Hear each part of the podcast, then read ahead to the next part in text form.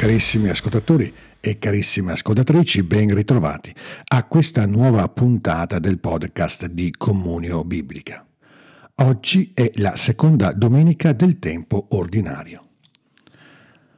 Si è appena concluso quindi il tempo del Natale, si è concluso con la domenica in cui abbiamo ricordato il battesimo di Gesù. Ma siamo ancora legati a quel tempo in un certo senso. Infatti, prima di cedere il posto e la parola all'Evangelista Matteo, la liturgia ci offre un ultimo incontro con Giovanni Battista, il grande profeta che ha guidato i passi del cammino di avvento.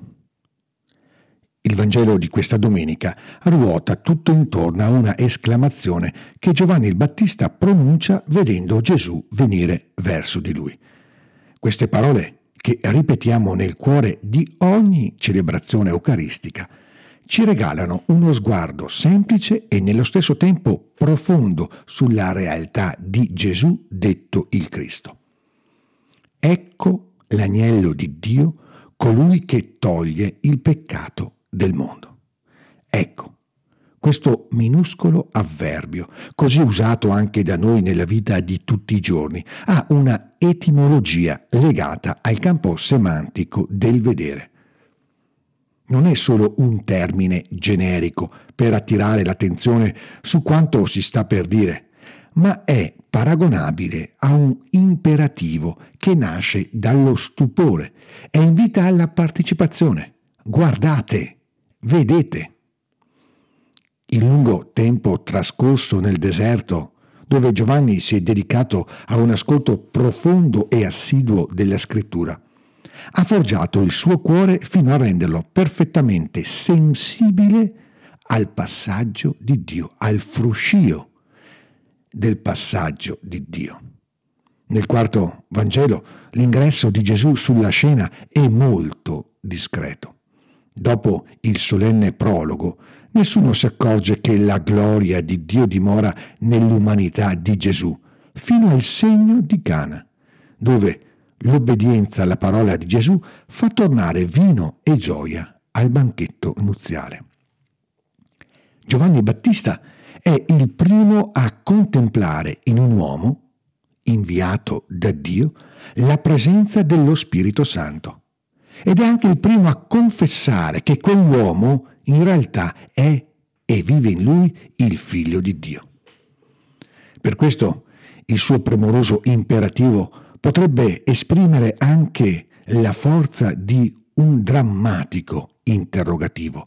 Guardate, lo vedete? La presenza di Dio dentro la storia è infatti mite, è discreta, solo cuori purificati sono in grado di coglierla.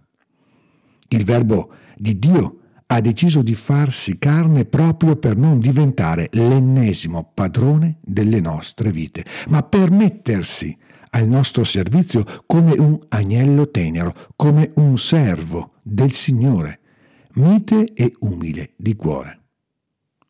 Il compito dell'agnello, infatti, non è tanto quello di togliere il peccato, ma di prenderlo su di sé, di sollevarlo e così evitare che il mondo soccomba sotto il suo insopportabile peso. Mentre noi siamo continuamente tentati di rimuovere tutte le scorie, i difetti del nostro vissuto, il Signore Gesù viene nel mondo per assumere il nostro peso per caricarsi di tutto quello che noi vorremmo espungere dall'album fotografico della nostra vita. Il Dio con noi, che è venuto incontro al nostro bisogno di salvezza con splendida mitezza, è sempre a nostro favore, perché lo Spirito, cioè l'amore, è stabilmente il suo principio di azione. Giovanni lo testimonia con forza. Ho contemplato lo Spirito discendere come una colomba dal cielo e rimanere su di lui. Dal fatto che l'agnello di Dio assuma seriamente e concretamente la nostra vita nasce una meravigliosa e stupenda conseguenza. Mentre Egli sta con noi e diventa come noi, anche noi possiamo diventare come Lui. Questa è la promessa, questa è l'eredità. La teologia cristiana chiama questo processo santificazione. L'Apostolo Paolo, con audacia ed esuberanza, lo aveva subito intuito, definendo i membri della Chiesa di Dio come coloro che sono stati santificati in Cristo Gesù, santi per chiamata, insieme a tutti.